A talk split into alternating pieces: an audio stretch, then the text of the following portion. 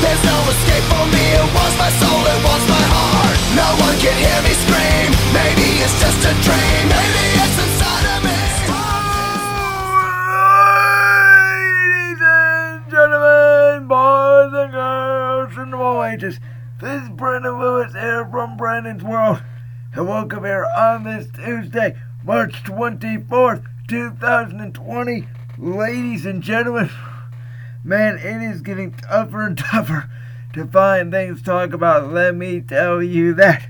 Of course, as you guys know, here in Ohio, we are now under a stay at home order, which means, of course, we can only go out for essential items. And there's no sports on, which means, what are we going to do, man? I don't know. We're going to keep this podcast rolling until there's literally nothing else to talk about. I don't know. Maybe we'll review some old TV shows, some old Netflix shows. I don't know. I don't really watch Netflix. I don't really buy it. But welcome in here. Uh, my name is Brandon Lewis from Brandon's World. As you guys know, we always shoot the shit here on this podcast. And today, I'm going to be talking about what happened last night on Monday Night Raw, live from the Performance Center without fans. And I'm also going to be breaking down the WrestleMania 36 card and why I think WWE is making a huge mistake with making this card so big. But let's first start off with Monday Night Raw last night. Of course, we had two matches. We had the Street Profits taking on Shane Thorne and another random NXT superstar. And we had Cedric Alexander and Ricochet take on Andrade and Angel Garza. Of course, Angel Garza and Andrade never teamed before, but yet they randomly now have a Raw Tag Team Championship match at WrestleMania against the Street Profits. And you know, the matches were okay. You know, Raw overall, I guess, was just okay. Randy Orton cut an excellent promo on Edge, getting us excited for their last man standing match, which I think personally could steal the show this year at WrestleMania. You know, Becky Lynch and Shayna Baszler did their thing. It was okay. You know, AJ Styles and The Undertaker, great promo by AJ Styles. AJ Styles versus The Undertaker is now going to be a boneyard match at WrestleMania. And man, I cannot wait for that. I think the Boneyard match is going to be very similar to a Buried Alive match. I think it's going to be PG version of Buried Alive. There's rumors it could take place in a cemetery, which could work. You know, I, I really don't mind. I think it's going to be spectacular, and I'm really getting excited for these gimmick matches at WrestleMania. But again, ladies and gentlemen, for me as a wrestling fan, and I have said this on my show now multiple times, I know there is so much wrestling nowadays. I mean, you got AEW, you got NXT, you got Raw, you got SmackDown, you still have TNA, New Japan Pro Wrestling. There are all these wrestling leagues. And it's funny because I feel like when you become a fan of professional wrestling, you have to start with WWE, right? It's the most well known global band global brand, excuse me, especially course if you grew up past the WCW days like I did back in 2007 when WWE was quote unquote in its heydays at the end of the Ruthless Aggression era. Which, by the way, if you have not checked out the Ruthless Aggression era documentary, which is now on the new free WWE network because they're offering the WWE network to people for free during this time, make sure you go check that out. That is one of the best wrestling documentaries I have ever seen. But you know, growing up, I always was a WWE fan, and I think the true WWE fans are the ones that right now. I really think there's a difference between fans of professional wrestling and fans of WWE. Now, I am not the craziest professional wrestling fan. I've talked about this again. Michael Reiner, my good friend from TV2, used to be a co-host on Walk Scroll Radio with uh, Mitch Myers. They used to host Mitch and Mike every Monday night from 10 to midnight on BlogShowRadio.com a year ago. Me and Mike used to talk about this all the time on the show. You know, Mike is one of the biggest professional wrestling fans I know. He'll watch wrestling every single day, every day of his life. He watches everything old on the WWE Network. That guy is a wrestling junkie. I am not a wrestling junkie. Now, I consider myself a WWE fan. For the last 13 years, every Raw and every SmackDown, they have had a brand split. Of course, you guys remember that four to five year period when there was SmackDown, but it wasn't really a brand split, and it was more like a replay of Raw, and nobody watched that SmackDown. But for the most part, every Raw and every SmackDown I have watched at every pay per view, and I have sat through, arguably, you can make the point, the worst era in wrestling history, the PG era. But the PG era has also given us incredible moments, like Brock Lesnar ending the streak at WrestleMania 30. How about John Cena versus The Rock at WrestleMania 28, not the one at WrestleMania 29? How about Daniel Bryan, the entire Daniel Bryan story at WrestleMania 30? How about last year, Kofi Kingston finally winning the WWE Championship and Becky Lynch, Charlotte Flair, and Ronda Rousey main eventing WrestleMania? All those moments happened within the PG era, many, many more, including the CM Punk storyline in 2011. But there have been some dark times, especially 2018 and early 2019, especially the summer of 2019. That might have been the worst era of WWE I could have ever imagined. I mean, that shit was boring. But, ladies and gentlemen, I think over the past couple months before this coronavirus pandemic hit us, I really thought WWE was really hitting their stride. I really thought Raw especially Raw, was doing a really good job with the storyline aspects. You know, Seth Rollins and Kevin Owens.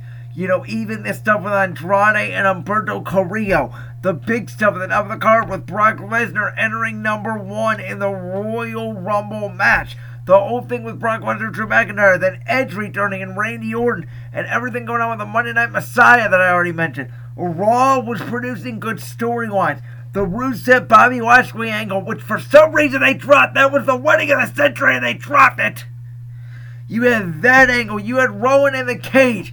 They just have botched the ending of these storylines. The ideas have been great, and this is what I've been seeing with WWE, especially as a Raw, as a way for some reason they're dropping storylines. With SmackDown, we're getting the Otis and Dolph Ziggler thinking Dolph Ziggler is a goddamn bastard. That man is a bastard for stealing Mandy Rose, man. I've been it on my show for weeks. Otis is such a nice guy, man. He's got a little belly. He likes steaks and wakes, steaks and weights and burgers. See, I can't even talk. I'm getting so excited. And he's just like me, man. You know, I never went on a date with anybody before. I get Otis's paid. You see a pretty girl, you don't know how to ask her out. Otis gets nervous. She asks him out, and the dog steals her. God damn, what a bastard Dolph Ziggler is. But you know, even on SmackDown with The Fiend, you know, Roman Reigns, Daniel Bryan, John Cena now, these storylines are starting to come into effect. And I really think that WWE was getting on the right path. And I do think that All Elite Wrestling has helped them up their game. Again, I'm not the biggest fan of AEW. I think some of the stuff they do is stupid. I'm happy for Matt Hardy. I'm happy for Luke Harper, aka Brodie Lee. You know, I'm happy for those guys who did not have success in WWE to go have success in AEW. I want guys in WWE that didn't make it, went to TNA and had success. But I'm not just the biggest fan of AEW wrestling, and I think it's too much wrestling, as I've already mentioned. But, you know, WWE was on such a roll. And then the coronavirus hit us all, and they also made some bad booking mistakes. And now you look at this WrestleMania card, okay? You look at like the first of six matches. We have Brock Lesnar defending the WWE Championship against Drew McIntyre. Boom! Gonna be an excellent match. Have the Universal Championship. Goldberg defending against Roman Reigns. I've talked about this so many times. I was so mad at the initial decision to have Goldberg defeat The Fiend at Super Showdown and win the Universal Championship.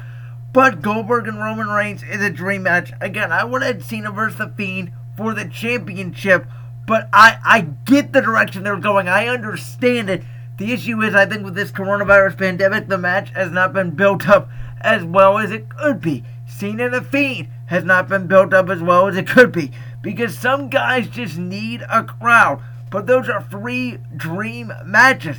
Edge and Randy Orton, last man standing, couldn't get any better. And as Edge said this week on a podcast, You put him and Randy Orton's creative mind together, they will make magic work in an empty arena. AJ Styles and Randy Orton is now a boneyard match. I apologize, AJ Styles and The Undertaker is now a boneyard match. See, I'm getting so excited I can't even speak. I have no idea what the hell a boneyard match is, but I hope they film in a cemetery, and I hope it's one of the best matches of all time. As I already mentioned, I think it's somewhat a PG version of Buried Alive. Shayna Baszler, as much like, oh, her boring Baszler, and Becky Lynch to me has cooled off since last year's WrestleMania, but that is still a marquee match for the Raw Women's Championship. Then you have Rhea Ripley defending the NXT Championship against Charlotte Flair. Two great wrestlers. We'll have a good match. Not that good of a story, but we'll have a good match. And then you talk about Kevin Owens and Seth Rollins. They have told this story since November. This is all storytelling. Seth Rollins is right, man. Monday Night Raw has been better since he turned heel and became the Monday Night Messiah. Kevin Owens is going to try to shut him up, which he's been trying to do for months. That is storytelling. My problem is the rest of this card. Why do we need a five pack elimination match for the SmackDown Women's Championship? Why do we need a Raw Tag Team Championship match? Why do we need a SmackDown Tag Team Championship match? Why do we need a Women's Tag Team Championship match? Why do we need Aleister Black versus Bobby Lashley? These matches that have no point of being on the card except for the fact that they're either a championship or that they just want to be on the card just to get on the card. We don't need them this year at WrestleMania, especially if WrestleMania is going to be a two night event without fans. I think that's the key right there, without fans. To be honest, if I was WWE, I really believe you could have eight matches on this card, maybe seven. I think you do the seven essential matches if I was booking the card. Night one would be the main event Brock Lesnar defending the WWE Championship against Drew McIntyre. And by the way, I'm on record. I still think Brock Lesnar retains the WWE Championship against Drew McIntyre. I know everybody thinks McIntyre is going to go over. I'm going to go against the grain. I don't think you give McIntyre his WrestleMania moment without fans. Plus, I think you need a champion like Brock Lesnar during this time that can drive up ratings, and we're going to need Lesnar. And this is what I'm going to get into tomorrow. Tomorrow I'm going to talk about, you know, should WWE have an off season? Well, spoiler alert, I think that really it could benefit them, and I'm going to explain why tomorrow. But I think Brock Lesnar will retain the WWE Championship over Drew McIntyre for a specific reason. And this is the fact that Drew McIntyre struck Brock Lesnar first Never seen that happen before. I think Lesnar gets his revenge on McIntyre at WrestleMania. Saturday night, I would also book Owens and Rollins. I would book Rhea Ripley defending the NXT Championship against Charlotte Flair. And then I would book AJ Styles and The Undertaker in that boneyard match because I think you're going to need one of those specialty matches on night one. That to me is your end of night one, those four matches. Night two, then, you have Cena and The Fiend. You have Edge and Randy Orton in that last man standing match. You have the Raw Women's Championship, Shayna Baszler and Becky Lynch. And then the main event, Goldberg vs. Roman Reigns for the Universal Championship. That to me, eight matches, that's it. We don't need Otis and Dolph Ziggler at WrestleMania. We can do that on a SmackDown where there's going to be no fans and we're going to need time to fill. Because you cannot just keep showing replays after replays after replays after replays. It slows down the show's momentum, especially Raw, because Raw is three hours. You could save that Raw Tag Team Championship match for a Raw. You could save that WWE Women's Tag Team Championship match for a Raw. You could tip Aleister Black versus Bobby Lashley for a Raw. We do not need all these matches at WrestleMania, we're going to need content to fill if you're not going to do an off season post WrestleMania. I've said it on my show for a while, guys. I thought this WrestleMania was going to be one of the best in history. It certainly has the potential to be one of the best in WWE history. It has the card, the card is stacked, and the build has been hurt a little bit by this coronavirus pandemic. However, I still think WWE can make it work. I still think it'll be fun. And I think part of the reason why they're putting this on is because they know people are going to watch it because there's nothing else on. Though, again, I would argue, and I hope that WrestleMania is still, I know they're filming it tomorrow, so it's not going to get canceled. But I still think WrestleMania should get canceled because WrestleMania needs the bright lights, the big stage, the 80,000 people screaming. And if you're going to go ahead and book WrestleMania, because I am optimistic about this, and I hope that this coronavirus pandemic ends by the end of May. But I understand WWE's thinking somewhat that it could be July or even into August. If this goes on and we get, you know, this coronavirus pandemic goes into the summer, I am hoping that when this pandemic ends, SummerSlam 2020, which is in Boston, which is a terrible sports town, obviously, with the fans. Obviously, we Cleveland fans don't like them, but they have a great wrestling town. I'm hoping Boston SummerSlam 2020 TD Garden. That should be one of the best SummerSlams of all time. They're already moving uh, the Hall of Fame weekend to SummerSlam weekends of WrestleMania because of this coronavirus pandemic. I am hoping that SummerSlam blows the roof off the joint and that we get some great, fantastic wrestling because we're all going to need it once this coronavirus pandemic ends. And again, hopefully, nonetheless, we have a great summer. So again, I hope that these week that these daily podcasts, I always said weekly, I'm hoping that these daily podcasts provide you guys with some relief during this time of crisis. I know here in Ohio, we are now under a stay-at-home order. Again, we're gonna keep doing these daily podcasts. We bring on my good friend Andrew back on Thursday. We're gonna be talking about the new show on Fox, Outmatched. If you haven't seen that, go check it out. I might also dive into some political opinions. I know I've never done this. I know I'm a sports-related show. But heck, we are in a political time in this country, and there may be nothing else to talk about. We're going to try to keep doing these daily podcasts until there is nothing else to talk about. And then we're going to have to get creative. Now is the time to get creative. And again, when it relates to wrestling, when we come back, you could have so many storylines that they can do when we finally get the live crowd back. Man, I'm excited when we get that live crowd back, man. It should be interesting. It should be a fun time. It should be an awesome couple months when we get that live crowd back because, you know, everybody's going to be energized to do their best. But until next time, guys, I'm just trying to make it do. This is your boy, Brandon Lewis from Brandon's World, talking WrestleMania again tomorrow.